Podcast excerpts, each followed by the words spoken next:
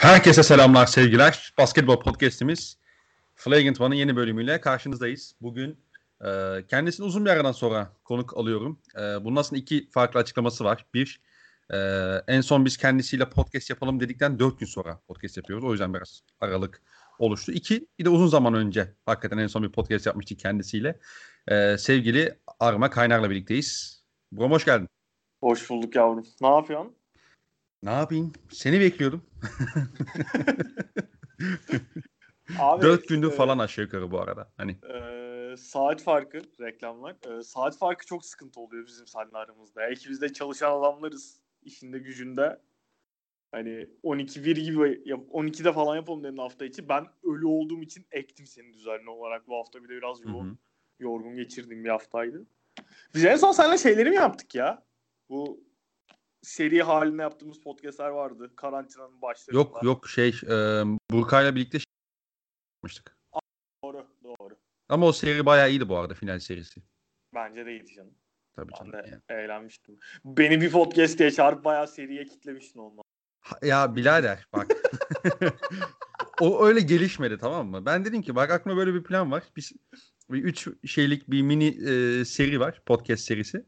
Dedim ki gel bunu kaydedelim. Sen de o üçüne de gelir misin dedim. Gelirim dedin yani olay bu kadar basit. Tamam gayet kitlemişiz işte Manipüle ama. etmeyelim bak sen bunu çok yapıyorsun Hadi, falan deyip böyle iyice kavgaya döküyormuşuz. Ay, ay. Ee, istersen direkt abi Washington'a başlayalım ya. Zaten ta- malum bir takas oldu. Ee, John Wall artı dünya kadar korunması olan e, bir birinci tur hakkı ile e, Russell Westbrook takaslandı malum. E, Washington Wizards'la Houston Rockets böyle bir takası girişti. Ben bu takasa Washington adına hakikaten olumlu bakıyorum. E, sebeplerine de birazdan değiniriz ama e, kısaca senden bir takasın özetini alalım. E, bir de takas alakalı tabii ki yorumlarını merak ediyorum. Yani bu işte takas daha çok doğal olarak Houston tarafından konuşuldu. Yani şu ana kadar ki orada işte Westbrook'la Harden'ın çok işlememesi. Gerçi ben biraz Westbrook'a şey özelinde çok ne Westbrook ne Harden benim çok beğendiğim oyuncular değil. Takımda olsun istediğim tarzda süper yıldızlar da değil. Onu en başından söyleyeyim. Ama özellikle geçen sene bu All-Star arasından sonra yani Ocak'tan itibaren falan Westbrook'un değişen sistemi bu takasladı, takasladıktan sonra Westbrook'un ciddi anlamda orada yükselen bir performansı vardı normal sezonun son kısmında. Hatta yani sezonun başında Harden çok çok iyi oynuyordu ama biraz daha Harden'ı olasılıkla dinlendirme amacıyla ipleri Westbrook'un eline bıraktılar gibi gözüküyordu orada. En azından hani daha fazla sorumluluk diyordu maç içerisinde. Daha fazla maç çözdüğünü gördük Westbrook'un normal sezonun ikinci kısmında bu koronaya kadar. Ama işte oradan sonra kor- sezon araya girdi, koronaya yakalandı falan playoff'larda rezaletti. Yani Hani sadece şimdi Westbrook'un genel olarak playoff performansları zaten tartışmalı ama geçen seneki Orlando Fantası'ndaki haline oradan yaklaşmak doğru mu, mantıklı mı?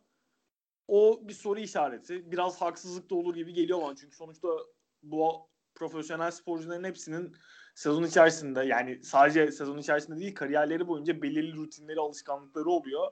Geçen sene NBA'deki bütün oyuncular o rutinden, alışkanlıktan çok çok daha dışına çıktılar.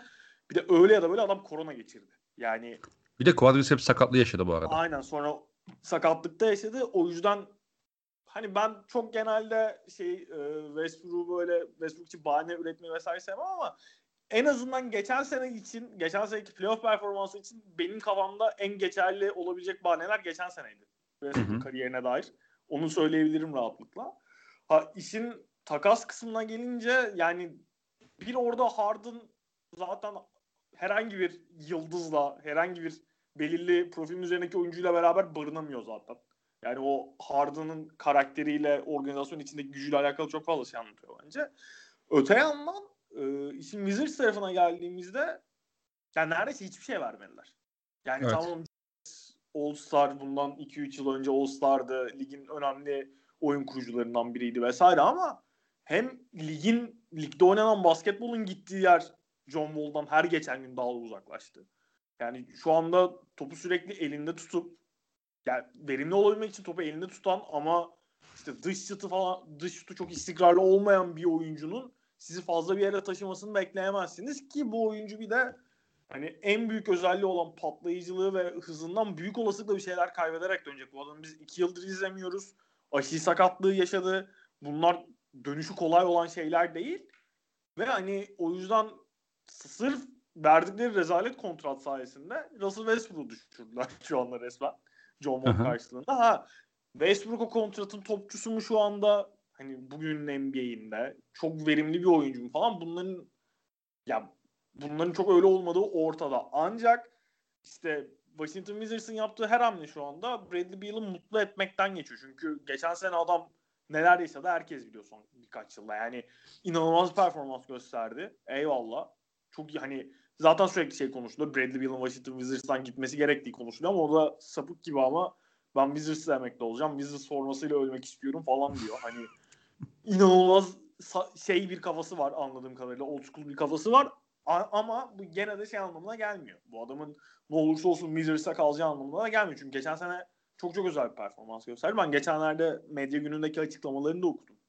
Bir yılın. Hani evet 3 yıl daha kontratım var son yıl oyuncu opsiyonuyla beraber. Ama ben kazanmak istiyorum diyor adam.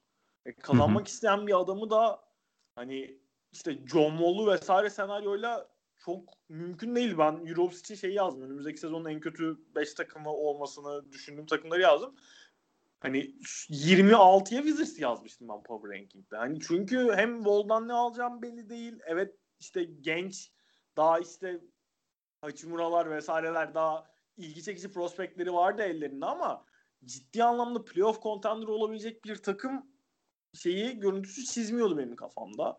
Ki Davis Bertans'a verdikleri kontrat da bence çok yani evet Bertans değerli bir parça tutabilir tutmayı istiyorlardı ama 5 yıl 80 milyon dolar bağlamak Washington Wizards için ne kadar mantıklı benim orada da soru işaretlerim var. Hele işte bir, bir yılda volum kontratı varken. Ama hani West muhakkak işte biraz daha playoff takımı olmalarına yardımcı olacaktır diye düşünüyorum. Av, Deni Avdiya da bence önemli bir ekleme. Evet, draft onu zaten konuşuruz detaylı ama hani takasın ben bana kalırsa net olarak kazananı ha, çok fazla kazandı mı böyle inanılmaz seviye atlatır mı Wizards'a? Hayır ama takasın net kazananı Wizards gibi geliyor bana. Ya zaten hani e, ne derler? E, ya bir yandan şeyin golünü gördüm de sonun Arsenal attığı gol. Abi ne atmış öyle ya. Biraz Kimin daldım. Son. Öyle böyle bir gol atmamış ya. Neyse. It's 2020 okey. Lütfen ya. Artık. Doğru söylüyorsun kardeşim. Artık e, koşmayan QB'lerin 2020 futbolunda yerinin olmamasından Abi, bahsetmemiz lazım biraz da. Bu sene e, futbolla tek alakam Twitter'da geziyorum. Cagne gol atarsa malum kepsi salıyorum. Onu hani maçı izlediğimden falan bilmiyorum. Cagne Magne yazıyor millet. Benim kepsi salıyor. Galatasaray timeline'ında sağ olsun favsız geçmiyor hala. 28. kere tweet atmama rağmen. Onun dışında pek bir alakam kalmadı benim futbola yani. Onu tahmin edebilirim. Twitter'ı kullanmam içimden olsun. ya e, şimdi zaten hani Westbrook'un işte sen de bahsettiğin geçen sene işte Covid problemi vardı, sakatlık problemi vardı vesaire. Hani geçen sene bir kava şey diyebilirsin, bir bahane üretebilirsin ama zaten hani Westbrook'un oyuncu kartına baktığında, Westbrook'un yapabildiklerine yapamadıklarına baktığında zaten bu oyuncunun e, senin tavanını otomatikman bir yerde sınırlandırdığını biliyorsun.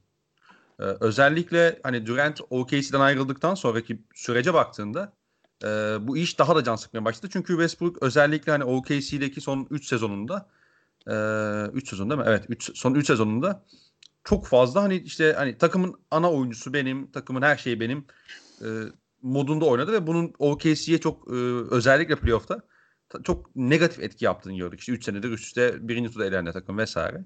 Şimdi Washington'a geliyor. Evet Washington'da Bradley Beal gibi adam var ama Bradley Beal gibi adam e, hani böyle çok alfa işte ben şu takım şeyi benim falan yapacağını düşünmüyorum açık konuşmak gerekirse.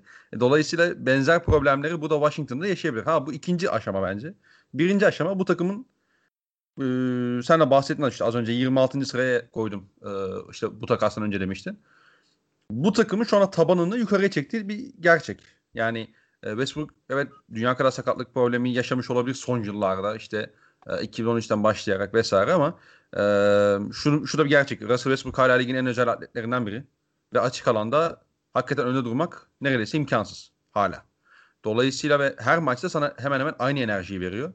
Dolayısıyla bu sizin tabanınızı e, bir yerde hani yukarıya çekecek. Ha bu taban nedir? E, o ayrı tartışma konusu. Hani işte bu taban için yatırım yapmaya değer miydi? Şu an için bence değerli. Yani bu takım e, işler biraz istedikleri gibi giderse yani 6. sırayı bile alabilirler abi bak. Yani işlerin iyi gitmesi lazım. Belli başlı şeylerin oluşması lazım. Şartların oluşması lazım ama. Diğer takımların ölmesi falanla be. Yok abi yani ben Öyle mesela abi. işte Pacers'ın çok böyle sancılı bir sezon geçirebileceğini düşünüyorum yani. Her işin Covid kısmını hani şey bırakıyorum. e, dışarıda bırakıyorum. Yani Covid de tabii çok belirleyici olacak bu da en nihayetinde. Yani çok kritik bir yerde işte e, yani 7. sırada işte atıyorum işte Orlando Magic diyelim. E, çok kritik bir yerde Nikola Vucevic'i iki hafta kaybetti Covid'den dolayı. Geçmiş olsun yani. Yani oraya Washington burnunu sokabilir ya da işte atıyorum Pacers'da ya da başka bir takımda. Ee, dolayısıyla ben hani işte 6. sıraya bile yazabilirim yani biraz böyle Westbrook tinerini çeksem ama o yani hani bitti tamam bu kadar. En fazla 6. olur bu takım doğuda bile ee, diyorsun. Çünkü hem Westbrook tabanı sınırlıyor senin ee, hem de takımın kalan parçaları da işte bu ikilinin yanına koymak is- isteyeceğin adamlar mı? O da çok e, sıkıntılı bir iş bence. Yani işte Thomas Bryant tamam şut atabilen işte dışarıdan oynayabilen böyle e, işte skor atabilen bir uzun ama yani savunmada hiçbir şey yapamıyor. E, 3-4 numaranda işte geniş e, şey kulaç açıklı olan işte atlet savunma yapmayı çok iyi bilen ara, alanı daraltabilen adamların da yok. Yani bu takım yine çok yiyecek yine çok sayı atacak. o yüzden zor yani de 6 7 8 oralar tabii ki Washington için şu anda gerçekçi hedef. Hani 6 belki o kadar da gerçekçi bir hedef olmayabilir ama e, bir play-in turnuvası şu anda Washington için e, Yani çok uzak ihtimal değil. Hani 7-8 olmasa bile play-in turnuvasından kendilerini oraya atıp hani sonuçta play-in turnuvasında da elinde Bradley Beal ve Russell Westbrook gibi süper yıldızlar olduğunda olay tek maça iki maça kaldığında ki bu oyuncular öyle ya da böyle playoff tecrübeleri de olan oyuncular. Yani işin o tarafından bakınca kend, bence önemli bir playoff adayı haline geldiler. Ama Hı hı. senin tam olarak dediğin sebeplerden takımın boyu çok uzar mı eder mi? O konuda olumlu bakmıyorum ben. Çok çok pozitif değilim. Ama hani olay en başında bence gene şeye dönüyor ya. Yani Ya takas eleştirmiyorum bu arada. Bradley Beal'ı ne kadar mutlu edecek bu takas? Evet, Çünkü evet. gerçekten John Wall döndü diyelim. Hani bu takasın olmadığı senaryoyu varsayalım. John Wall döndü ve herkesin beklediği gibi yani herkes demeyeyim de genel algının beklediği gibi eski John Wall değil. Hı Abi hı. o zaman hiç o kadar mutlu edecek bir şey kalmıyordu ki şeyde. Baş- elinde Bradley Beal'ı.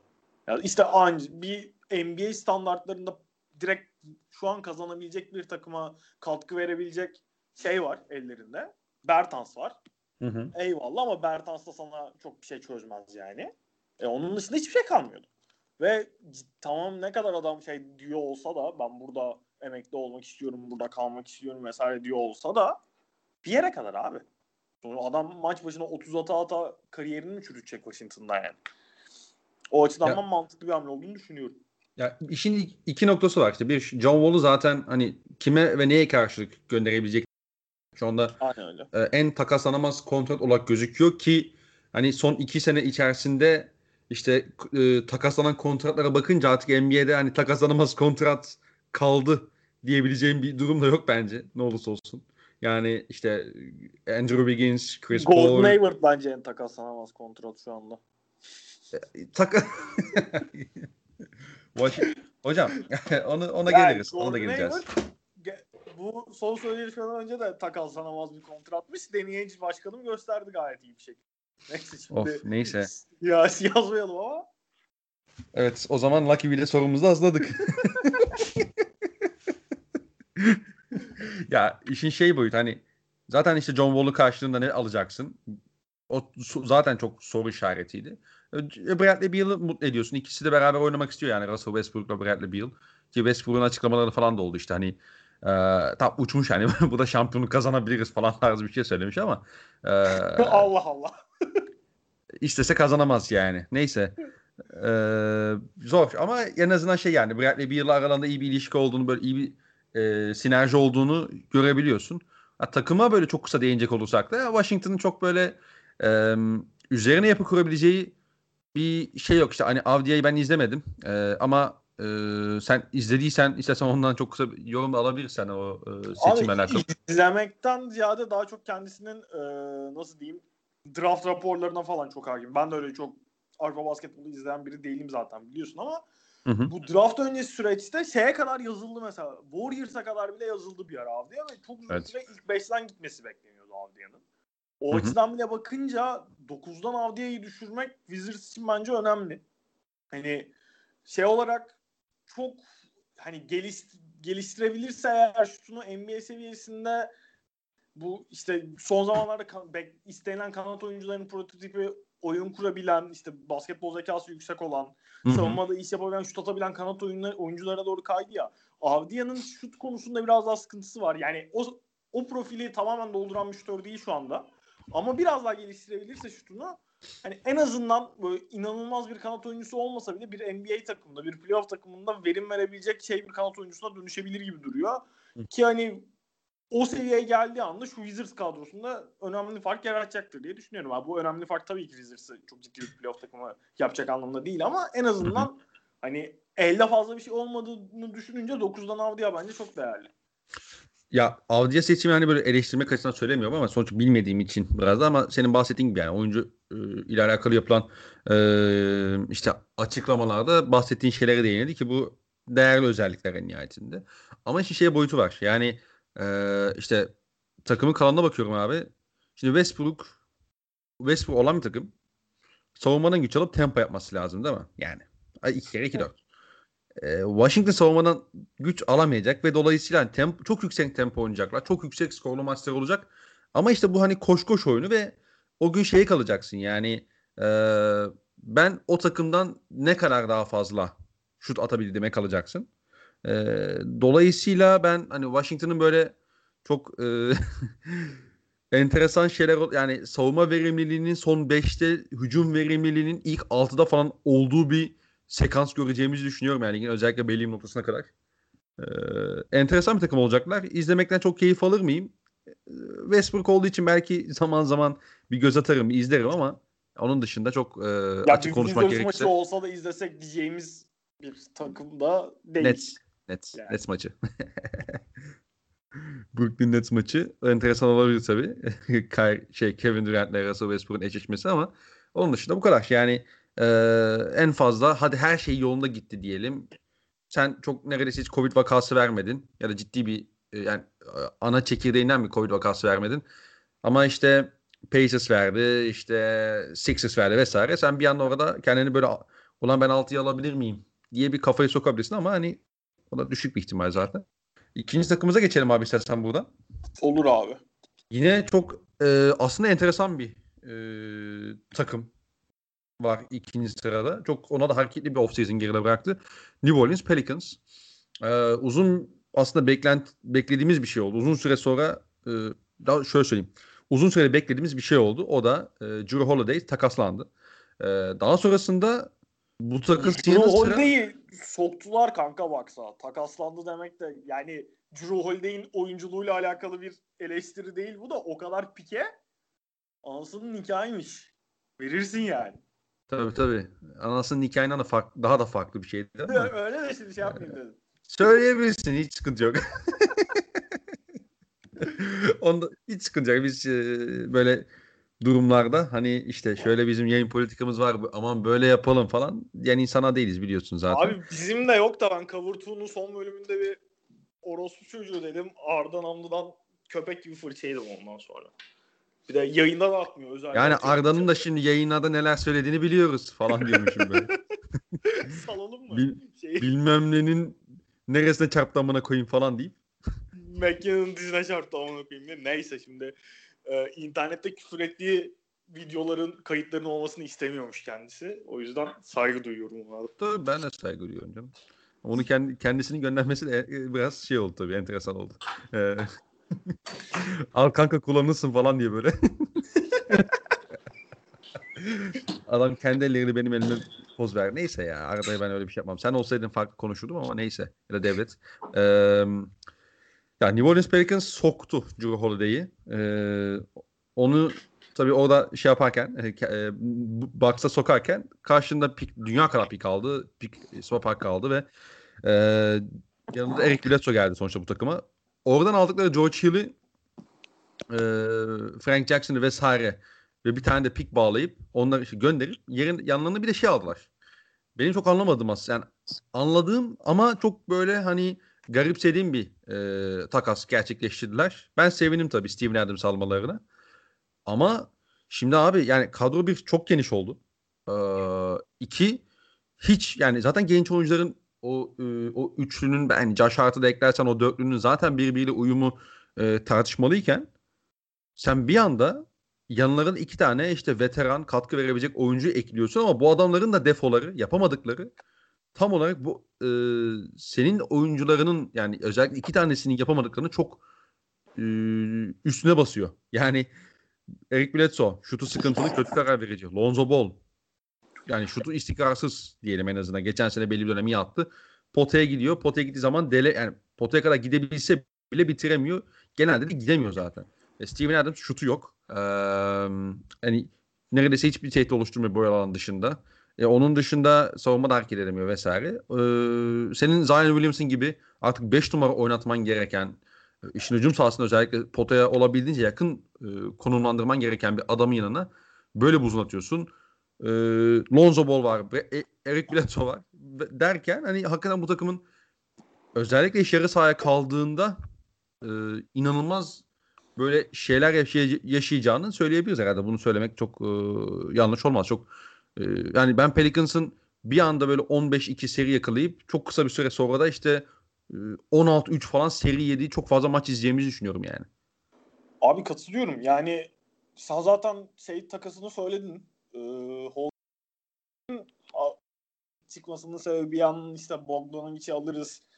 Yanis'i tutarız falan tarzı motivasyonları vardı. O takasın yatmasıyla Bogdanovic'in yatmasıyla çok daha kötü bir görüntü aldı o takas box için ama hani Pelicans'ın zaten Holiday'in sözleşmesi bittikten sonra da şu anda ellerindeki genç çekirdekle beraber Holiday'i tutmaları pek mümkün gözükmüyordu. En azından hani orada ciddi bir anlamda önemli bir karar vermeleri gerekiyordu. O kararı çok daha erken ve bence kâra geçerek verdiler şu anda. 5 tane birinci tur böyle bir genç çekirdek varken ellerinde çok değerli.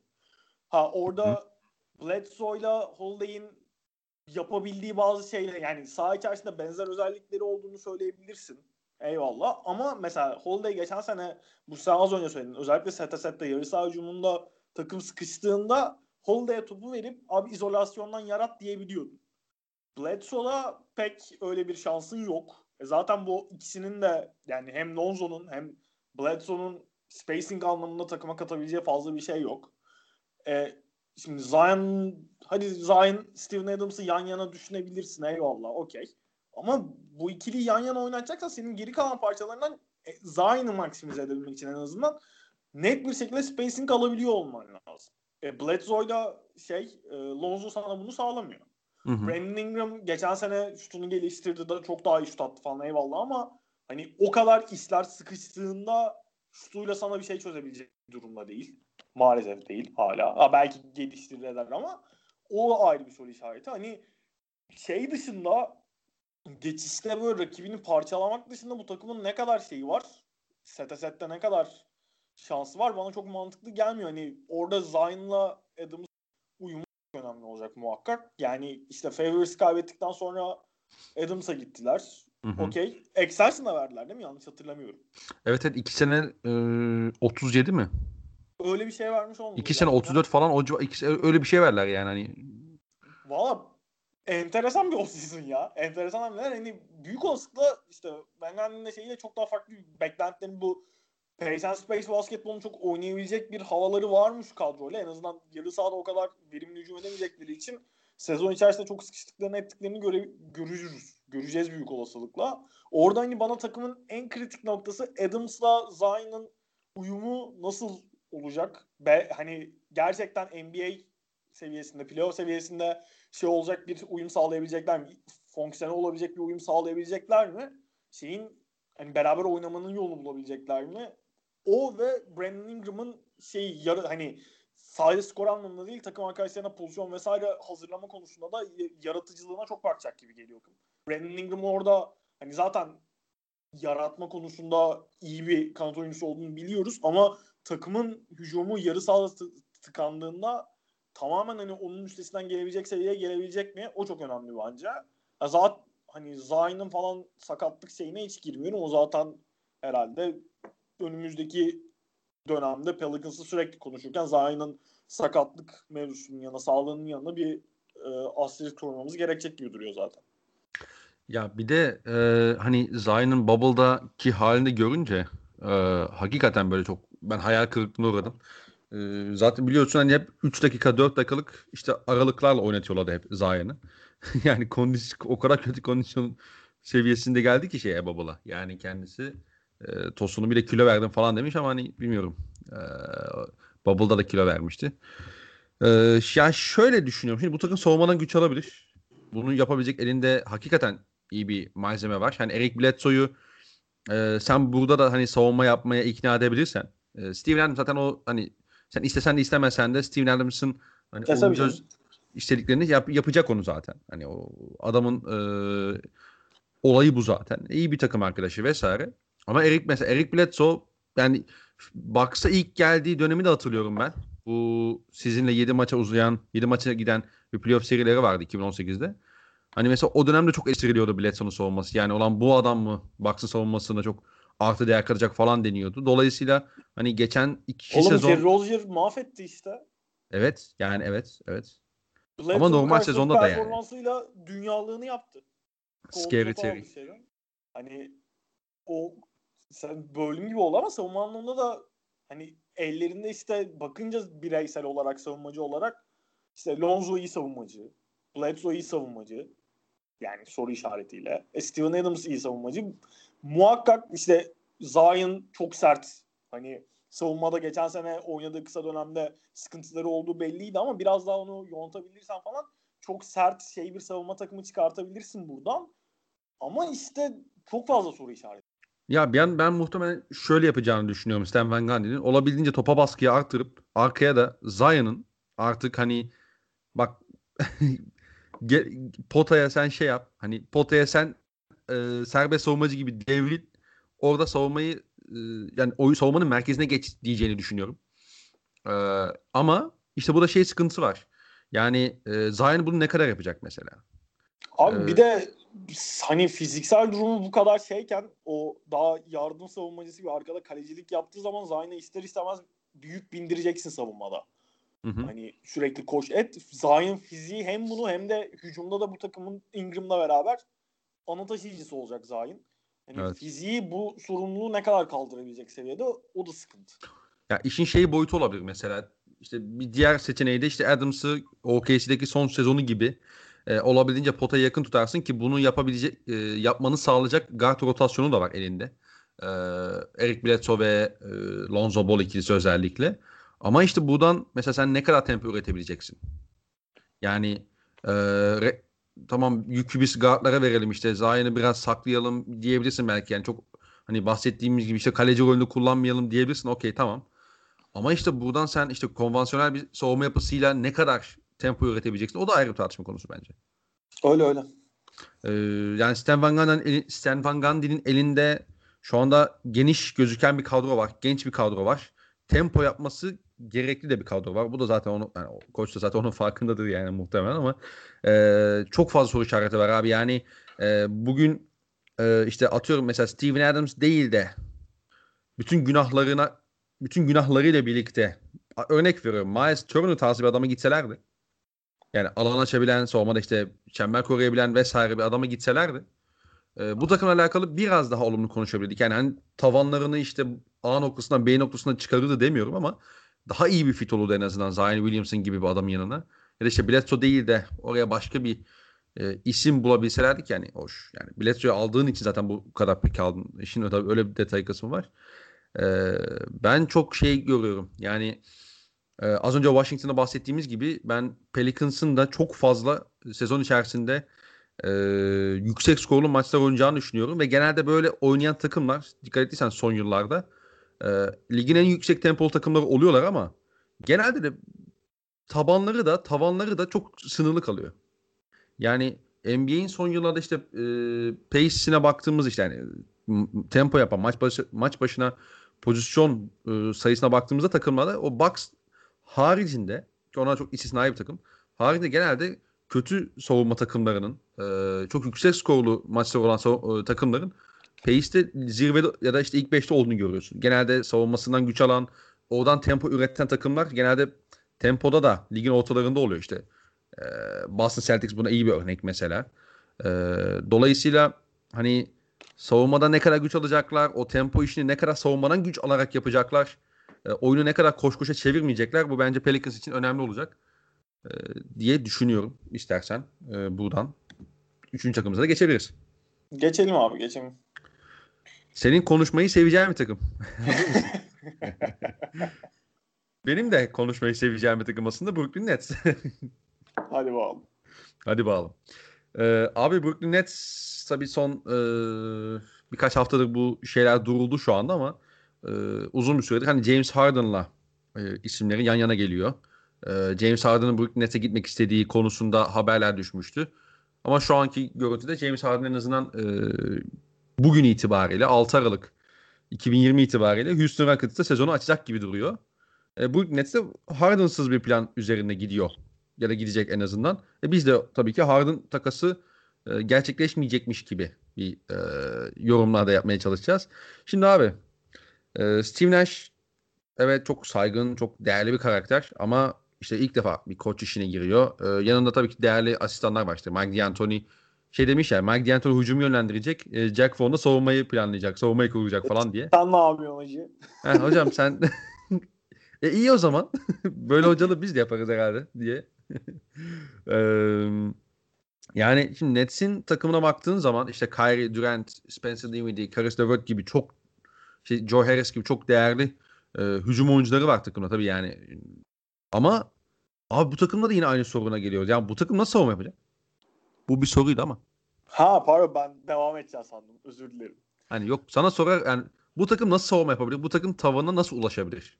Çünkü savunmayla ulaşacak belli ki yani. Hücum zaten okey. Hücumda zaten ya şöyle benim son yıllarda hatırladığım şampiyon adayı olarak görülen ama etrafında bu kadar fazla soru işaretinin olduğu başka bir takımı hatırlamıyorum herhalde. Yani burada işte Kevin Durant'in sağlık durumundan başlayıp nasıl döneceğinden başlayıp işte koç ekibine işte hı hı.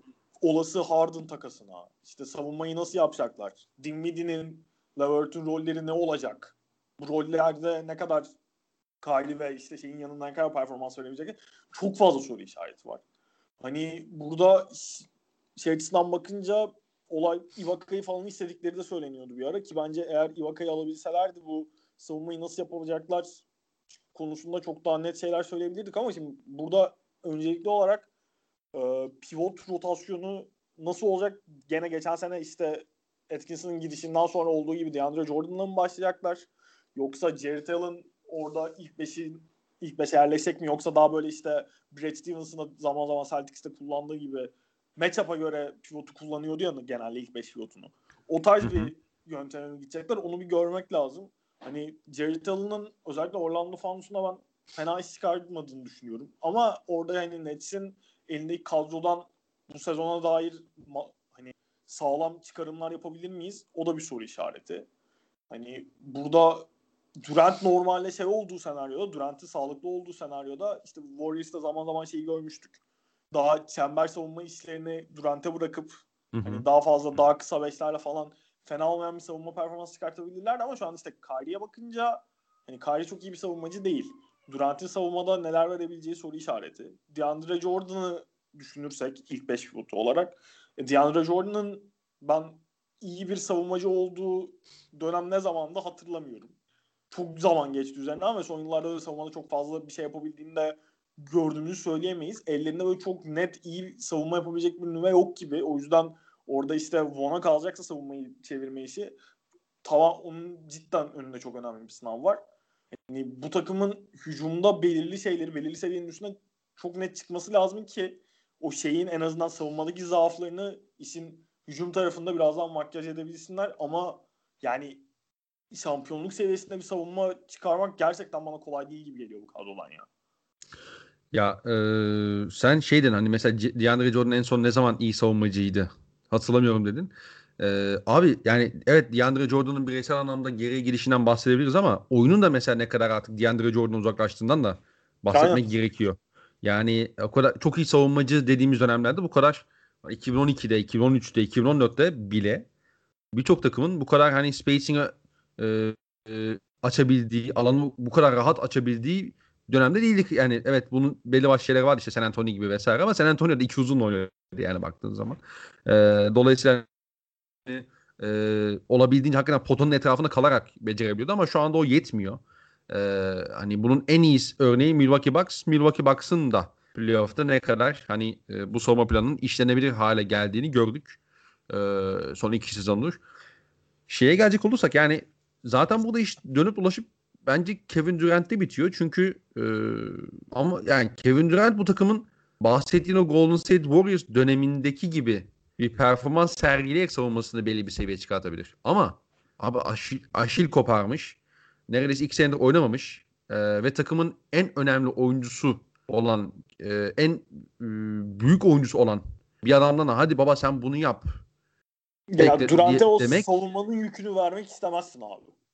Vermez, vermek istemezsin bir de yani e, şeye girmezsin yani. Hadi savunmanın yükünü sen al iki sezonluk şey falan o çok zor. Yani Durant bunu ne kadar yapabilir? Yapmak ister. Ee, sen bunu ne kadar ona e, yani vermek istersin böyle bir görevi? O da ayrı tartışma konusu. Yani bu takıma baktığın zaman işte Spencer Dinwiddie, Caris LeVert, Kyrie Irving, işte Joe Harris, Torian Prince yani takım inanılmaz bir hücum takımı.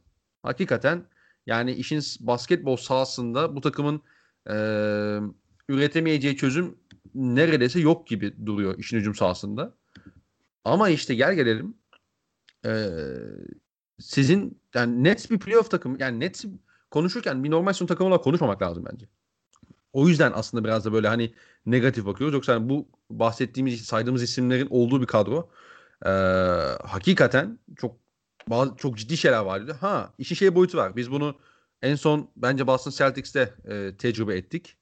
E, bu kadar çok iyi basketbolcunuz varsa, topu elinde isteyen oyuncuların oyuncu grubunuz varsa sizin bunu yönetmeniz de çok kolay olmuyor abi. Brad Aynen. Stevens bile hatırla. Brad Stevens bile e, ciddi sıkıntılar yaşadı ki ben Brad Stevens'ın e, 2018-2019'dan çok iyi dersler çıkartıp bu sezon özellikle e, onun üzerinde kendini geliştirdiğini düşünüyorum ayrıca. Hani özellikle işte playoff'larda işte işler sıkıştığında topu ver Tatum'e ve hiçbir şeye karışmayın. Hani Doug Collins'ın meşhur bir şey vardı ya basın toplantısı şeyle Michael Jordan'la. Hani give the ball to Michael Jordan and get the fuck out lane falan diyordu ya böyle. Aynen. Hakikaten Brad Stevens onu geçen sezon itibariyle yaptı. Ama işte ee, burada Steve Nash'in öndeki en büyük soru işareti olacak. Yani Spencer Dinwiddie'yi ne kadar ikna edebileceksin farklı bir rolde kullanmaya? İşte Caris LeVert'ün e, savunmasına ne kadar katkı alabileceksin vesaire. Bu çok e, cevaplanması kolay sorular değil. Yani ben Sean Marks olsam ya bu kadroyu Durant ve Kyrie etrafında böyle daha ne kadar optimize edebilir mi düşünürdüm yani birkaç takasla. Çünkü değerli parçalar var ellerinde. Mesela Drew Holiday inanılmaz uyardı. Hakikaten inanılmaz uyardı yani. Güzel olurdu. Güzel olurdu. Evet.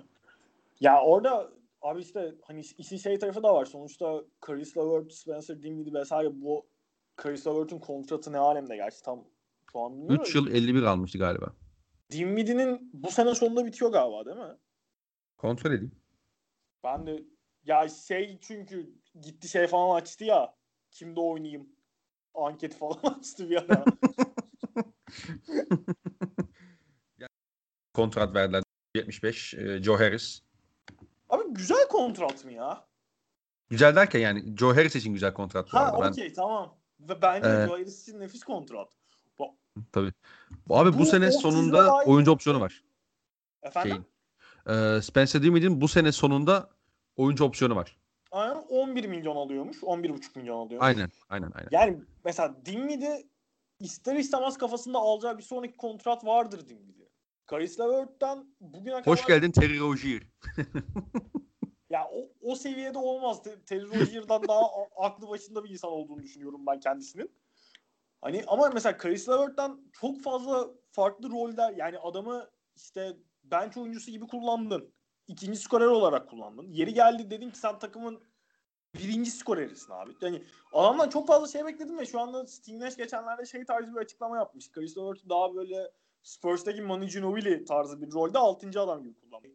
Eyvallah da Chris Levert mesela bunu ne kadar istiyor? Yani iş şey olduğundan ziyade sene başladığında istediği iyi gidiyorken Chris Levert'ı bu role ikna edebilirsin mesela. Ama olay şey noktasına gel hani işler biraz sarpa sardı. Çok yoluna gitmedi. İşte Kyrie Irving çıktı salak salak konuştu. Bir şeyler oldu falan. Ondan sonra oyuncuları ikna etmem de o kadar kolay olmayabilir yani. Hı-hı. Orada bu yan parçalarla alakalı öyle bir sıkıntı var. Hani şey çok konuşuldu.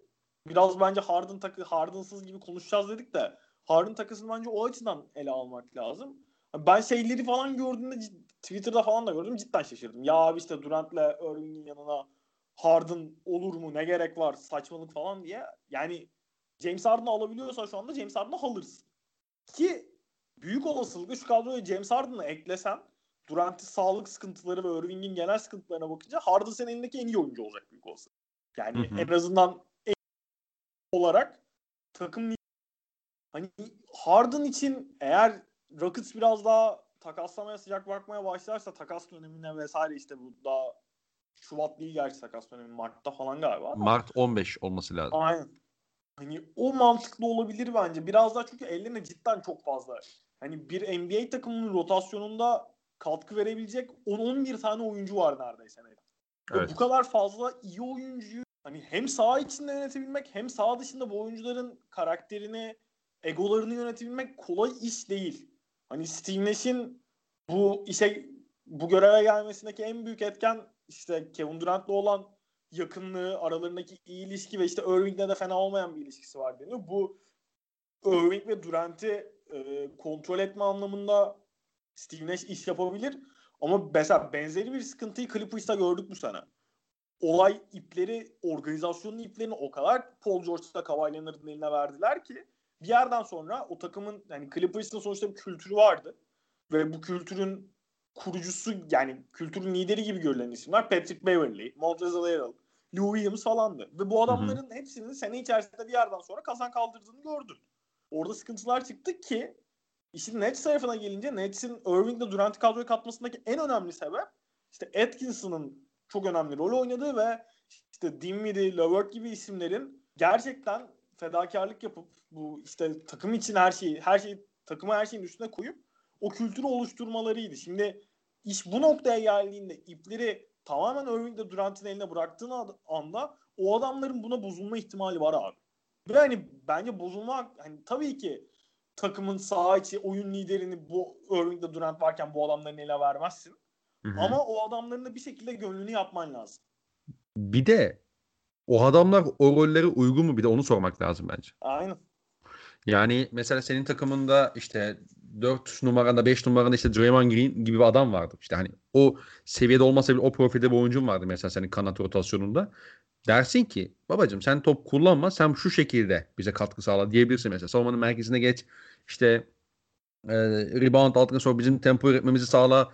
İşte hücumda e, ana pas şeyimiz ol tepeye çıkıp e, pas op şeyimiz ol oyun kurucumuz ol vesaire diyebilirsin. Ya da işte atıyorum hani daha eskiye gidiyorum işte hani Prime Mark Gasol gibi adamım vardır elinde. Gasol zaten onları yapar yani savunmada zaten savunmanın merkezinde oturur. Hücumda da zaten Kyrie'nin, Durant'in falan böyle etrafında e, isteyeceğin o pas opsiyonu oluşturur vesaire diye düşün. Ama öyle bir kadrosu yok işte elinde takımın. Aynen. Yani Spencer Dinwiddie tamam. İstediği zaman iyi savunmacı. Evet hakikaten yani perdenin üzerine savaşmayı biliyor vesaire. Tamam güzel. Ama e, bir de bu oyuncuların yani basketbol sahasında yıllardır edindikleri alışkanlıklar var.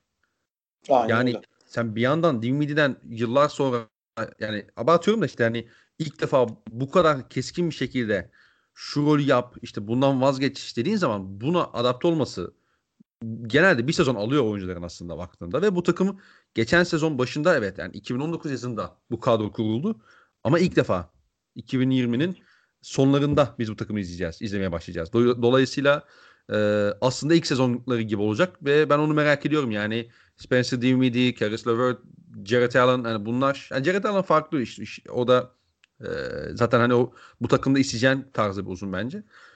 Ama işte diğer oyuncular hani işte Caris LeVert olsun, e, mesela Spencer Dinwiddie olsun. Buna tabii biraz soru işareti. Mesela Joe Harris çok iyi bir hani işin hücum sahasında şey denilebilir tamam mı? Çok iyi bir tamamlayıcı parça işte set temposunu yukarı çıkartabilecek de bir oyuncu hani işte topsuz hareketlilik üzerinden oynuyor. İşte o o handoff'tan sonra oynadığı küçük bir ikili oyun var. Jared Allen'la falan filan dersin. Bunları da geliştirir. Anlatırsın da. Abi savunmaya geldiğim zaman bu adamı sen saklamak zorundasın. Kyrie evet. Irving'le Kevin Durant'in yanına koymak istemeyeceğim adam senin zaten yarı sahada problemin olmayacak ki. Sen zaten yarı sahada üreteceksin. Yanına Joe Harris ne gerek var? Yani hak ettiği işte belki şey diyebilirsin yani geçmişe dönük hani ulan Nets'in böyle yıllarında bu karanlık yıllarında e, takımda olduğu işte bizi e, hani e, playoff takım biz playoff takım olduk onun önemli parçalarından biriydi işte vefa kontratı falan diyebilirsin okey. Ama işin teknik anlamda sahaya baktığın zaman Kyrie ile Durant'in yanında istemem yani. Vefa'yı Joe Harris'e vereceğin kontratta mı hatırladın? Atkinson'ın günahı neydi abim? ha, yani şey işin o boyutuna gelecek olursak evet yani Atkinson kısmı da var. Ee, bir de ufak teknik bir detay da hani bu ne kadar etkiler onu sormak istiyorum sana. Mesela Kyrie de Durant, e, Kevin Durant de oyunun böyle sağında çok fazla aksiyon almayı seven oyuncular ya mesela. Hı hı. Mesela alanı ne kadar iyi paylaşabileceksin o ikili ben onu çok merak ediyorum yani. Çünkü Kyrie de mesela en iyi yaptığı iş o sağ forvetten hani hem izolasyon üzerinden hem de pick and roll ha. üzerinden orta mesafe atmak, işte 3 sayı atmak ya da potaya gitmek işte o Panye'yi falan muazzam kullanıyor zaten. Durant de mesela özellikle Warriors döneminde oradan çok fazla şey yaptı. Aksiyonlarını genelde oradan geliştirdi mesela. Hani bu enteresan olacak. Bunu ben görmek isterim yani. Muhtemelen hani e, Kevin Durant ve yani Kyrie tabii çözecekler bu işi. Yani sonuç olarak topu nerede aldıklarının her zaman bir önemi olmayabilir. Ama sahada sonuç olarak daha rahat oldukları bölgede ikisinin de aynı gibi duruyor. Onun bir sahada görmek isterim. Hani nasıl çözeceklerini. Abi çözüm olarak abim bir hücum sen izolasyon oyna bir hücum ben izolasyon oynayayım'a gidebilirler. Çok gidebilecek karakterler bence bu da. O da çok iyi olmaz gibi geliyor. Yani ben mesela e, kadroya şöyle bir ikilem de var mesela şu kadroda. Hani herkesi tırnak içinde memnun etmen için bol pozisyon yakalaman lazım değil mi işin hücum sahasında? Yani Spencer Dinwiddie'ye de 10-12 şut attı, e, attırman lazım. İşte Karis LeVert herkese öyle. Joe Harris falan tamam. Hani Joe Harris'i sahada tutmanın bir anlamı olması için de ona o şutlar hazırlaman lazım vesaire. Ee, bu takım tempo yapacaktır muhtemelen ama tempo yapması bu takım için hayır, çok e, iyi bir şey olmayabilir abi. Bu takımın işte olabildiğince bence... Tabii tabii aynen. Yani olabildiğince savun hani hücumda işi sete sete, sete düş, e, döküp savunmada yani sürekli geri koşabilmesi ve e, hani iyi bir savunma takımı olmanın yollarını bulması lazım diye düşünüyorum. E, iş koş koşa gelirse orada Kyrie özellikle hani liderler içerisinde konuşacak olursak Kyrie özellikle e, orada seni çok yaralayabiliyor abi. NBA finalinde bile yaraladığı oluyordu yani Kyrie'nin. evet. Hoş. Yani adam NBA finali kazandı ama neyse. Yok canım kralın yanında başkası kazandırır mı NBA finali? Aa, olur mu öyle şey? Tabii medyada olunca böyle konuşuyorsunuz değil mi galiba? ESPN. Tabii tabii. Aynen aynen. Bu arada Lakers'ın LeBron'a verdiği vefa kontratında konuşalım mı? Ne konuşacaksın abi? Gördün mü o tweet'i? Tweet'i görmedim. Bu Ramona Shelburne var ya Los Angeles Lakers muhabiri kendisi. LeBron'un kontrattan sonra şey diye tweet atmış. Lakers işte böyle Hall of Fame seviyesindeki oyunculara son bir vefa kontratı her zaman verir. Kobe'ye de vermişlerdi işte falan tarzı bir tweet atmış. O kadar sinirlendim ki tweet. Yani hacı adam şampiyon yaptı anasını satayım ya. Hani bir de LeBron'un aldığı kontratı vermeyecek herhangi bir takım var mı NBA'de şu anda? Sen yaşlandın abi diye. Yok. Yok. Lakers'ı öveceğiz diye New York Knicks vermeyebilir. Sonuçta Durant'a da vermediler ya bak şimdi. Ah New York New York Knicks New York Knicks'imiz neyse. Buradan küçük dostumuzu da analım. Yol ee, geçirdiler ya. Çok hamle yapmayarak. Oğlum yani ben çok kötü yani hiçbir şey yapmamaları ufak tefek bazı yaptıkları şeylerin de şans eseri de olsa hani e, ne derler hani iyi sonuçlanmış olması. İşte mesela Aynen. biliyorsun Jazz'de falan pikleri değiştirdiler. Başka bir şeyde o, o iş olmayınca biraz daha yukarı çıktılar falan böyle. Çok enteresan bir şey oldu hakikaten. E, draft gecesi NBA GM'lerinin kafası çok karışıktı galiba. Diyelim. E, abi dördüncü takımımız bulan Portland Trail Blazers. Onlar çok inanılmaz e, böyle hareketli bir sezon geçirmediler tabii ama değerli görülebilecek bir ekleme yaptılar. O da e, Robert Covington. İki birinci tur artı Trevor Ariza'yı gönderip e, Covington'ı seçtiler. Gö- e, takıma kazandırdılar. E, Carmelo Anthony ile bir yıl galiba uzattılar. Bir yıl kontrat imzaladılar. Bir yıl. Ve anladığımız kadarıyla e, Carmelo Anthony bu takımın e, 6. adam olacak gibi duruyor. E, hani ben kendisi için yani nihayet o rolü kabul etti diye yorumluyorum bunu. A, a, işin şey kısmına gelecek olursak yani Covington ilk 5'e yerleşecek. İşte hani muhtemelen Collins'i 4 numara kullanacaktır. En azından maçlara öyle başlayacaktır. Ee, Portland. Yusuf Nurkic var. Okey ama hani ben şey takasındayım orada. Hani Covington iyi bir ekleme. Bence takım bence biraz abartıyoruz Covington'ın savunmasını genel NBA kamuoyu olarak. Ama iyi bir ekleme. Efendim? Tamamen katılıyorum şu Covington hakkındaki yorumuna. Yani ee, ha tabii ki katkı sağlayacak yani Melo'dan daha iyi bir fit olacak o ayrı bir konu. Ama mesela ben şeye bakıyorum yani Portland tamam okey bu takası yaptı işte iki tane birinci tur falan verdi de abi iki, iki tane böyle hani 15-20 aralığına düşecek piki vermek istemem ya ben Covington için. Hedeflerim kısa vadede e, olabildiğince hani kendi versiyonumun en iyisi olmaksa bile vermem yani. Abi ya bizim kafamızdaki piklerin de hani bu şeyle sonrasında Boston Celtics'le Nets'in yaptığı takastan sonraki ve işte deneyici çok uzun süre kimseye pikleri çıkmaması falanla birlikte NBA kamuoyunda pikler insan çok daha değerli hale geldi. Son birkaç yılda ben NBA takımlarının piklere es- o dönemdeki kadar değer vermediğini düşünüyorum. Çünkü yani mesela o dönemde Covington'a iki tane birinci tur veren GM'i asarlardı abi. Abi aynı yıl içerisinde hani e, Şubat gibi falan olmuştu o takasla biliyorsun. Aynı yıl içerisinde Covington için toplamda dört tane birinci tur çıkıldı. Aynen. Yani milletin yani totale böyle bakmayacaksın ama iki, iki, iki defa iki tane birinci tur çıkıldı. Aynen öyle. Ya bence şey e, insanlar bir de özellikle bu işte son zamanlarda Covington'ın profilindeki forvetler, kanat oyuncuları inanılmaz değer kazandı ya. Bir de buradan şeyi de söylemek lazım. Covington Rockets'a gittikten sonra orada işte pivotsuz sistemde falan orada olması için hani çok iyi savunmacı değil ama oradaki boşlukla beraber de Covington'ın savunma değeri ister istemez arttı mesela.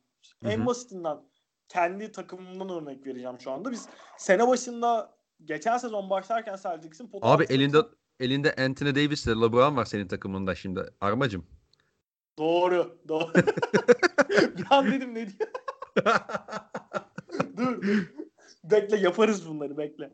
Tamam yani, tamam. sene başında Celtics'in savunmasıyla alakalı abi potayı kim koruyacak şeyi çok fazla dönüyordu. Hı hı. Orada hani o kadar karamsar bir hava vardı ki burada hani Daniel Tyson performansından kredi almak için demiyorum.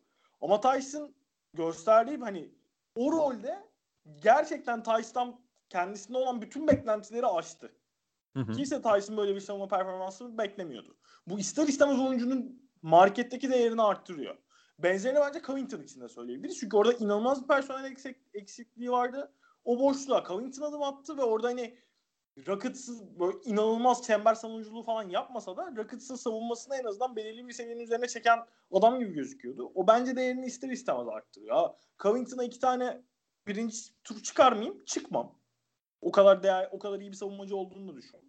Ama geçen sene özelinde işte özellikle yaşadıkları sakatlıklar vesaireyle beraber e, korona arası öncesi Portland 12. miydi? 11. miydi? Hani beklentileri çok altındalardı. Çok fazla sakatlık yaşadılar. Yani Nurkic yoktu. Collins'in sakatlığı oldu. İşte sezon içerisinde Damian Lillard gitti geldi falan bir ara ama bir yerden sonra insanlar ister istemez kanat rotasyonunda yaşadıkları kayıplarla da beraber geçen sezona geri, gerilirken abi bu takıma bir şekilde kanat çözülmesi lazım tribüne girdi herkes. Doğal yani eksiklik vardı zaten. Ben biraz o algıdan dolayı Covington'a overpay yaptıklarını düşünüyorum. Derrick Jones'u aldılar. Yine hani aynı şekilde kanat rotasyonuna ekleme yapmak için. O da önemli bir ekleme bence ve işte Carmelo'nun şey açısından Carmelo'yu uzatıp 6. adam rolüne ikna edilmiş olmaları bence çok değerli. Orada biraz şeyle de alakalı bence Carmelo'nun buna sonunda ikna olması. Sonuçta yani gerçekten adam çok uzun süre takım bulamadı ve geçen sene işte Blazers ciddi anlamda bir şans verdi ve hani Melo'nun basketbolcularda bunu çok görüyoruz belirli bir saygıyı takımlardan görmek istiyorlar mutlaka. Hani bu saygı genellikle aldıkları maaş üzerinden oyuncuların arasında şey oluyor, tanımlanıyor ama işte Hı-hı. maaş, rol gibi birçok faktör var. Geçen sene önemli de bir rol de verdiler Carmelo'ya. Ve anladığım kadarıyla Carmelo'da lan bu adamlar bana saygı duyuyor en başından beri bana hiçbir zaman çünkü Rockets'tan falan yollanması da biraz çirkindi bence. Yollanış şekli çirkin. Ne olursa olsun çok kötü oynasa da. Ondan sonra bir organizasyondan saygı görünce tamam abi benim yaşım da geldi. Bu adamlar bana saygı duyduklarını da belli ediyorlar deyip 6. adam rolüne ikna olduğu gibi geliyor. Hani kağıt üstünde bakınca işte Nurkic'in dönüşü ki Orlando'da çok iyiydi Nurkic bence oynadığı maçlarda. Ee, Fantazi dostu. Aynen aynen. İşte Collins'in dönüşü kanat rotasyonuna yaptıkları eklemeler falan bunların hepsini yan yana koyunca Portland'ın kadrosunda en azından personel olarak çok bir zaaf kalmadı gibi gözüküyor. Burada hani olay şeye bakıyor Portland geçen sene rezalet bir savunma. Ligin en kötü 5 savunma takımından. Burada hani zaten hücumda çok fazla yani demin onların da CJ McCollum gibi gerçekten çok iyi yaratıcıya sahipler.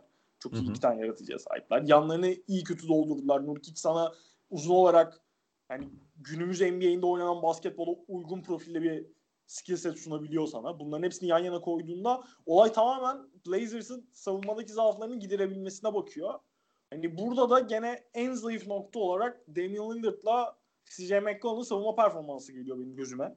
Hı hı. Bütün personeli yan yana dizdiğimiz zaman bu ikilinin hani perform- savunmanın nasıl performans göstereceği Blazers'ın sezonu bence çok belirleyecek. Hani Batı zaten iyice cadı kazanına döndü. Ortalık iyice karıştı Batı'da ama ben bu hani iyi bir savunma kimyası yakalayabilirlerse hani şampiyonluk adayı değil bence Blazers ama o tepenin bir tık altındaki en önemli takımlardan biri olabileceğini düşünüyorum. Ya Covington'un hani bu takıma getirebileceği tabii ki belli başlı artılar var. Hani 3 4 5 sen işte Covington, e, Collins ya da işte Derek Jones Jr. ve Yusuf Nurkic yaptığın zaman özellikle 3-4'te bu işte uzun kollu e, uzun yani fiz, uzun boylu fizikli e, geniş kanatlar kullandığın zaman dolayısıyla iş yapabiliyorsun. Evet. Yani topa işte pas kanalına baskı yapalım. işte bu adamları zayıf taraftan getireyim. işte çember kurusun vesaire diyebiliyorsun ki e, Covington bunları çok iyi yaptı şeyde Houston'da. E, hani kendi seviyesinde özellikle bence o kaleci kişini de hiç fena yapmadı. E, Collins mesela savunmanın merkezine oturmasını isteyeceğim bir adam değil. Ama o zayıf taraftan geldiği zaman çember koruma işlerini iyi becerebilen bir oyuncu. Dolayısıyla hani belli bir seviyede olacaklardır. Ama e, dediğin gibi hani işte Covington takası yani bu takımı mesela bir nokta alıp başka bir noktaya götürdü mü? Bence götürmedi. Yani bence götürmedi. Zaten bu takım hani işte Mo Harkless'la Alfaro Camino'yla biliyorsun e, konferans finali yaptı yani bundan iki sezon önce. Yani geçen sezon daha doğrusu. Ee, bir buçuk sene önce. Covington her yani getirdiği savunma işte dediğim gibi işte takım savunmasına katkı yapıyor. işte kalecilik işini iyi becerebiliyor. Top elinde falan istemiyor. Okey. Ama abi Covington gibi oyuncular artık playofflarda işler biraz daha kızıştığında işler biraz daha hani bireysel yaratıcılar e, kaldığında bu adamların sahada yapamadıkları sizin tavanınıza inanılmaz etki yapıyor. Bunu Houston'da da gördük. E, bunu Covington'ın Sixers döneminde Boston Celtics'e karşı da gördük. Oğlum Tatum çaylak senesinde ağzına sıçtı Covington. Evet. Ağzına sıçtı. Önünde kalamadı Covington ya. Bak Mahvet sen ya. savunma kısmı diyorsun. Hücumda da mesela hadi al top bir yerden sonra diyorsun ki istiyorsun lazım çünkü bunu yapması lazım oyuncunun. Ama 20'de 1 mi ne 3 atmıştı Covington bizim o seride ya. Evet. Yani e, sahaya çıkardı beynini ortaya koydu. Öyle çıktı yani. Hani... Ya bak ben şeyi daha iyi ifade edeyim ben Blazers'ın sağlıklı işte bütün par- geçen seneki Blazers için söylüyorum. Hı hı. Ee, hani o kadar sıkıntı yaşamadıkları senaryoda zaten sahip oldukları dereceden çok daha iyi bir takımdı bence Blazers. Yani hiç oraların takımı değildi. Sen zaten söyledin bir önce Aminularla vesaire konferans finali yaptı diye.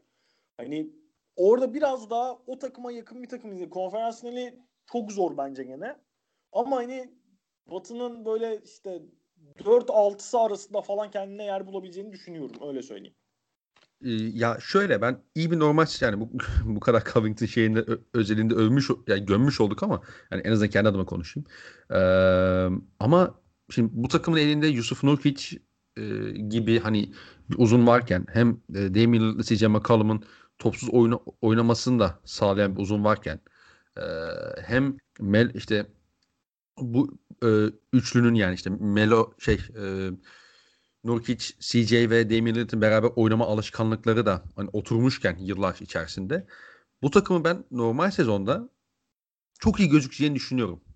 Hani senin bahsettiğin işte hani şampiyonluk adayı mı e, konusunu bence kesin e, hani NBA kamuoyu biraz konuşur. E, konuşacak nokta gelecektir ee, bence. ESPN Mart ayı gibi falan içerik eksikliğine düştüğünde batıdaki batıda Lakers'a en büyük tehdit Blazers mı segmentlerini yapar diyorsun yani.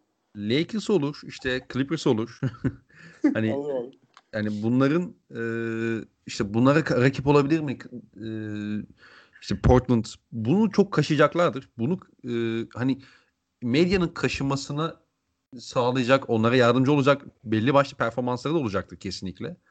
Ama e, hem bahsettiğin gibi işte e, takımın iki yıldızının, iki süperstarının ya da işte bir süperstar, bir all-star'ın e, seviyesinde oyuncusunun savunmadaki defoları, ikisinin de hani guard olması, e, kanattaki bu hani işin savunma kısmındaki problemler vesaire birleşince yani Portland yine bir yerde böyle hani e, bir kaya çarpacakmış gibi duruyor. Ve hani onlar için aslında son birkaç yılda bu soru az da olsa soruluyordu ama hani yine sezon sonunda belki daha yüksek sesle şey konuşulabilir. Ya Damian Lillard'la CJ McCollum'u ayır, ayırsak mıyı sormaya başlayabilirler bence. Çünkü Damian Lillard da CJ McCollum'a çok böyle hani oyuncu özelliklerinin bakımı dışında söylüyor. Bu adamların bir kültür inşa etmek istediğinizde de çok değerli iki oyuncu olduğunu düşünüyorum ben. Bu konuda okey ama e, bir yerde hani şey de diyebilir Damian Lillard. Ben artık kazan ben artık şampiyon olmak istiyorum. Bunu istiyor zaten. Portland'da yapmak istiyor. Ama bakın artık böyle olmuyor.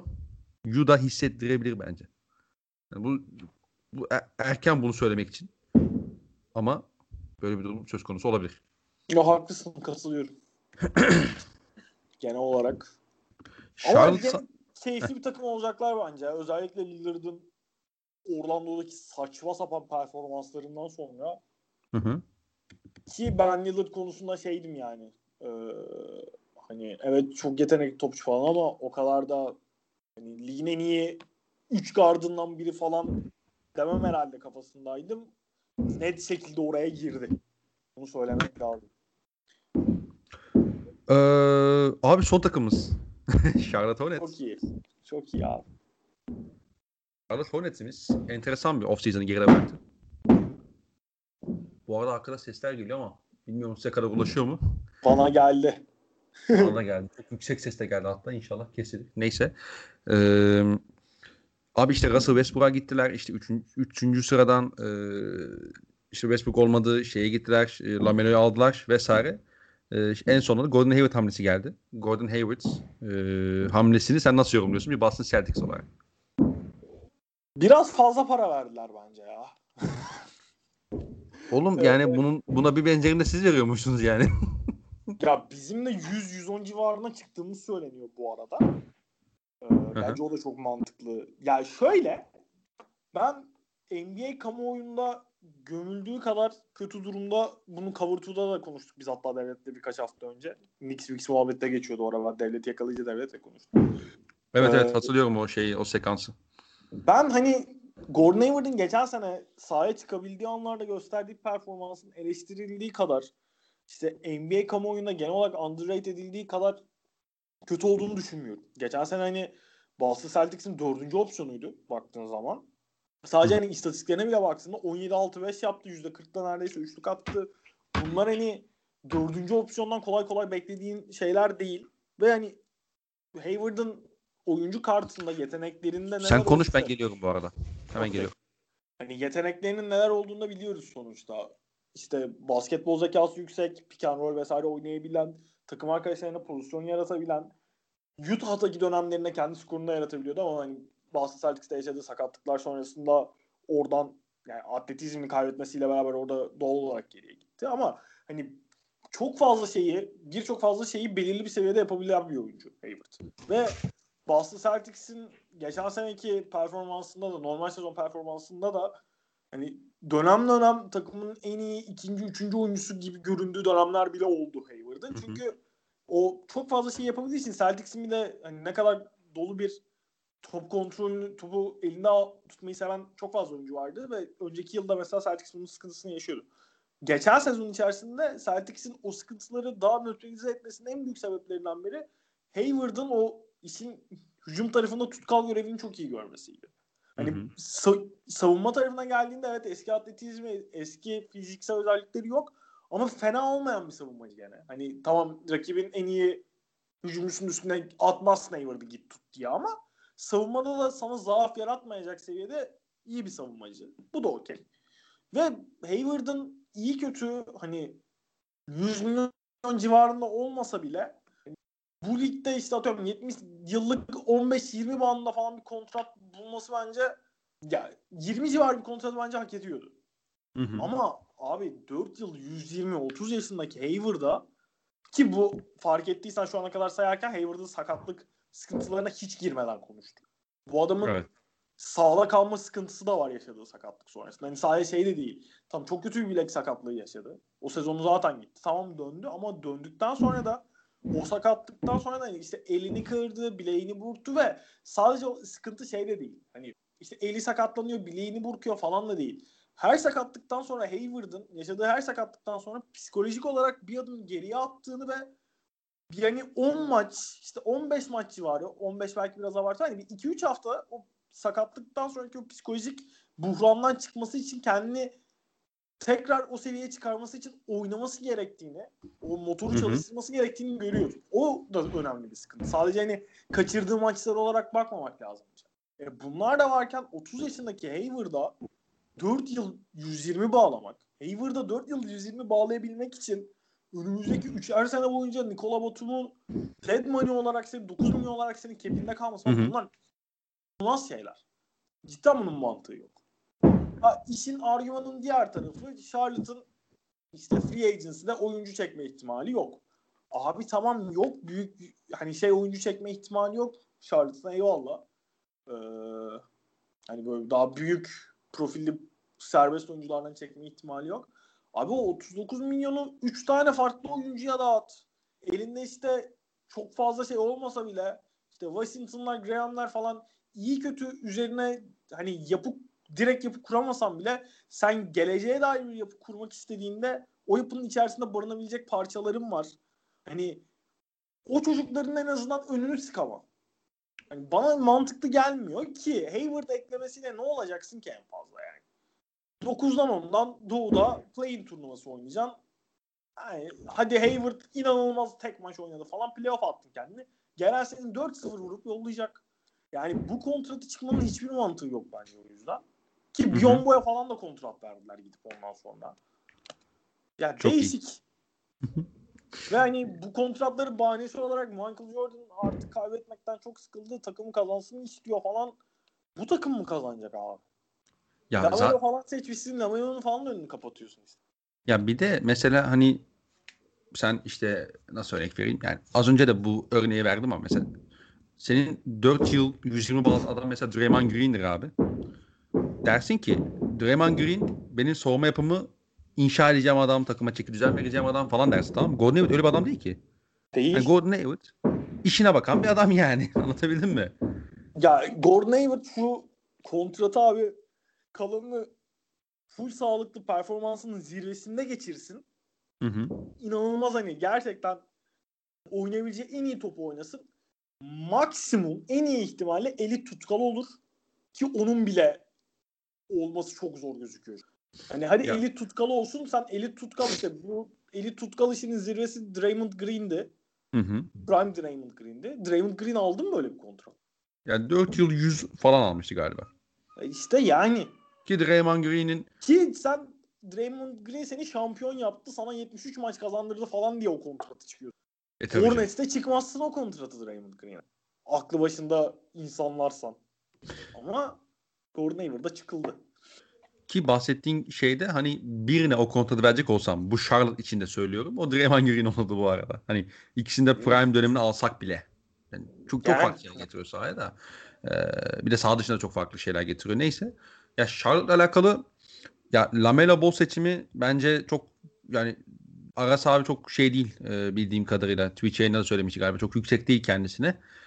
E, hani NBA takımının hiçbir zaman ver, yani verecek zamanı yok demişti. Hani oyuncunun bazı şeyler yapmak istememesi, tembelliği vesaire üzerine. Buna katılıyorum. E, ama hani Charlotte isen o şeyi alırsın yani işte bu kadar ESPN'in falan da pohpohladığı bir dönemde e, üçüncü sıradan sana şey kaldıysa e, böyle bir draftta Lamelo kaldıysa Lamelo'yu alırsın bence. Bir de elinde şey yok. Mesela Lamelo şey potansiyelini sana satıyor. İşte sen bahsettiğin işte e, Devontae Graham ondan sonra PJ Washington gibi e, iyi yan parçalar var mesela bu takımda ama takımın merkezine koyacağın e, etrafını oluşturacağın bir oyuncusu yok mesela Charlotte'ın. Kemba gittikten sonra. Dolayısıyla Lamelo bu hayali sana satıyor. Ha, ne kadar başarılı ne kadar gerçekçi olur onu bilmiyorum tabii. Ee, ama en azından böyle bir şey satıyor. Şimdi şey aldın e tamam. Ama bu takım yine hani mesela mesela Gordon Hayward bu takım savunmasına katkı sağlamayacak ki. Ya da işte Bismack Biyombo. Yani bu Bismack Biyombo artık sana savunmada katkı sağlamasın yani. Ka- sağlamayacaktı zaten. Sen oraya da yatırım yapmadın ki sen nasıl kazanacaksın? Evet, Elit hücum takım olmayacaksın. Okey. Belli yani. Bu kadro bunu gösteriyor zaten sana. E bari savunmadan güç al. Savunmadan güç alamayacaksın. Nasıl olacak o iş? Nasıl kazanacaksın yani? Aynen öyle. Neyse.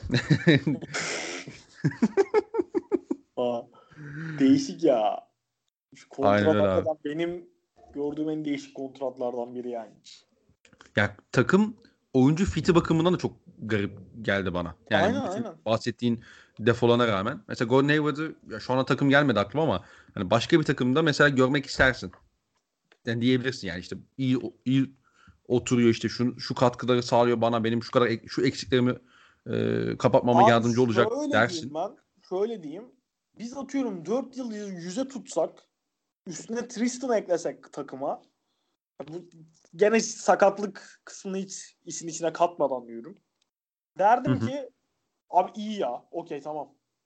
Pot altına da eklememizi yaptık. Hayward zaten cidden çünkü geçen sezon normal sezon içerisinde falan bizim çok çok iyi geçirdiği dönemler oldu Hayward'ın sakatlanmadığı süre. Hani ben o zaman şey derdim.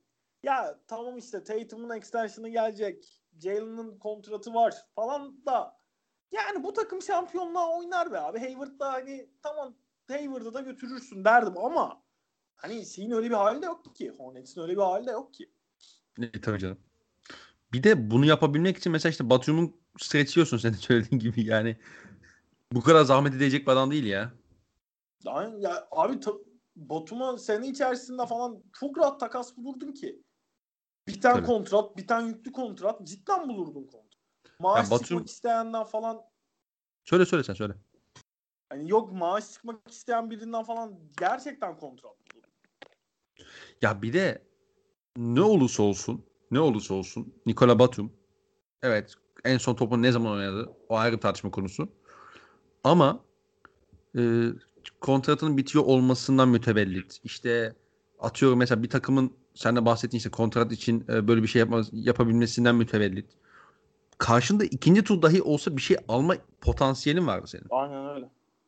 Onu da işte tamam, tamam ikinci tur alamadın. Çok mu böyle hani buradan gömmemek lazım tabii ki bir front office ama hani bu adamı çıkıyorsun. Bu adamı gönderiyorsun. Bu adamı gönderme motivasyonu olan adam seni A noktasına B noktasına getirmeyecek muhtemelen. Muhtemelen olmayacak ve hani çok garip ya. Hakikaten ben yani tamam kazanalım edelim falan da yani yani Michael Jordan da şu takımda kazanamayacağını göremiyorsa diyelim. Ee, Mitch Kupchak'ti değil mi o adamların şeyi yani? Kupchak, Kupchak.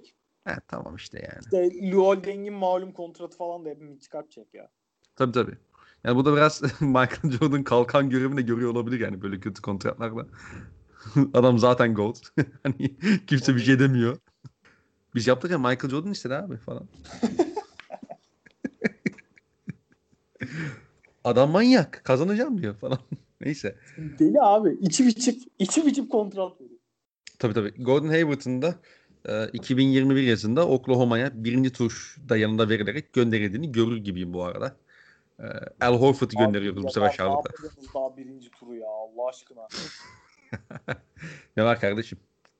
Bu arada sevenler kavuştu. Al Horford da Oklahoma'mızda. O yüzden de e, bu sezonu sabırsızlıkla bek- bekliyorum ya sakatlık makatlık beklemiyorum demeyeceğim. İyi sezon geçirecek bence bu arada.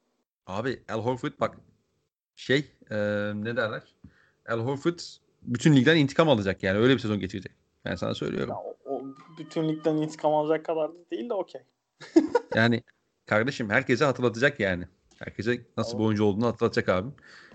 Yani bilmiyorum ben ben yani çok inanılmaz uçup kaçmıyorum zaten hani ESPN falan da zaten bizi direkt ligin en altına atmış. Batı'nın 15. sırasında Oklahoma görüyorum. Bir ara o listenin başlarındaydık. Ee, tabii ki tam tersini görmek biraz üzüyor beni ama e, bol bol kolej izleyip takımımıza hayal e, Kurmaya işte, devam. hayal kurmaya devam edeceğiz. İşte Kate Cunningham'ı alıyoruz biliyorsun 2021 yazında. E, hayırlı Okey. olsun şimdiden. E, zaten bir senelik bir rebuilding. Şey Gaz Alexander, Kate Cunningham derken işte Al Horford veteran abi. E, tamam işte iki seneye tekrardan ait olduğumuz yere döneceğimizi düşünüyorum deyip Batı konferansında eğlenmece. tabii tabii. Ait olduğumuz yerde. First round exit. Bizim ait olduğumuz yer orası. Abi ağzına sağlık. Sağ olasın yavrum. Senin de ağzına sağlık. Keyifli Ee, oldu.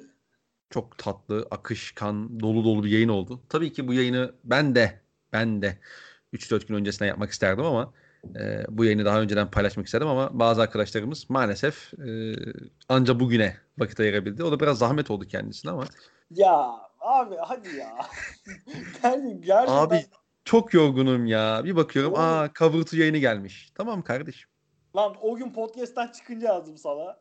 Dedim kanka podcast'ten çıktım şimdi. Ki sen de podcast'teydin o ara. Dedim Evet. yapmayalım Allah aşkına. Öldüm. Tabii tabii. Ondan sonra şeyler karışacak değil mi? DK Metcalf falan konuşacağız böyle bir anda. Aa, gerek yok. Naçizane bir de takip Bak- ediyoruz. Na Kom- naçizane. komple, komple günümü sana ayırdım mesela podcast yapacağım diye işte. Kanka yani günün yeni başladığı için olabilir mi? Yok lan sabah sabah da uyandım annemi çekimleri var Be- belediye için kısa film tarzı bir şey çekiyorlar. Bergama'ya götürdüm geri geldim sabahta. Ama hani şey olarak boş günüm. İş, gerçekten mesaim, işim yok diye izin pazar günümüz, tatil günümü sana ayırdım yani. Eyvallah kardeşim. Vallahi zahmet oldu ya. falan diyormuş böyle. İyice yüzsüzlük yapıyormuşum böyle. Adam bir tatil günü bana ayırmış. Ben yine tripteyim böyle. tamam kardeşim. senin- yani perşembeden beri düzenli olarak ektiğim için hakkım var bu yüzsüzlüğe bir şey demiyorum. Doğru söylüyorsun. Doğru söylüyorsun. Ama e, istersen geyiğimizi de artık burada sonlandıralım. E, umarız az önce bazı enteresan yüksek sesli olaylar yaşandı etrafımda. Ne yaşandı ben de bilmiyorum. İnşallah yayına o kadar da fazla gitmemiştir. Deyip e, yayını kapatalım istersen. Buram tekrardan ağzına sağlık. Geldiğin için Sağ ol teşekkür ederim. senin ağzına sağlık. Ne demek her zaman. Her zaman. E, dinleyenlere de teşekkür ederiz. Mutlu günler. Hoşçakalın. Hoşçakalın.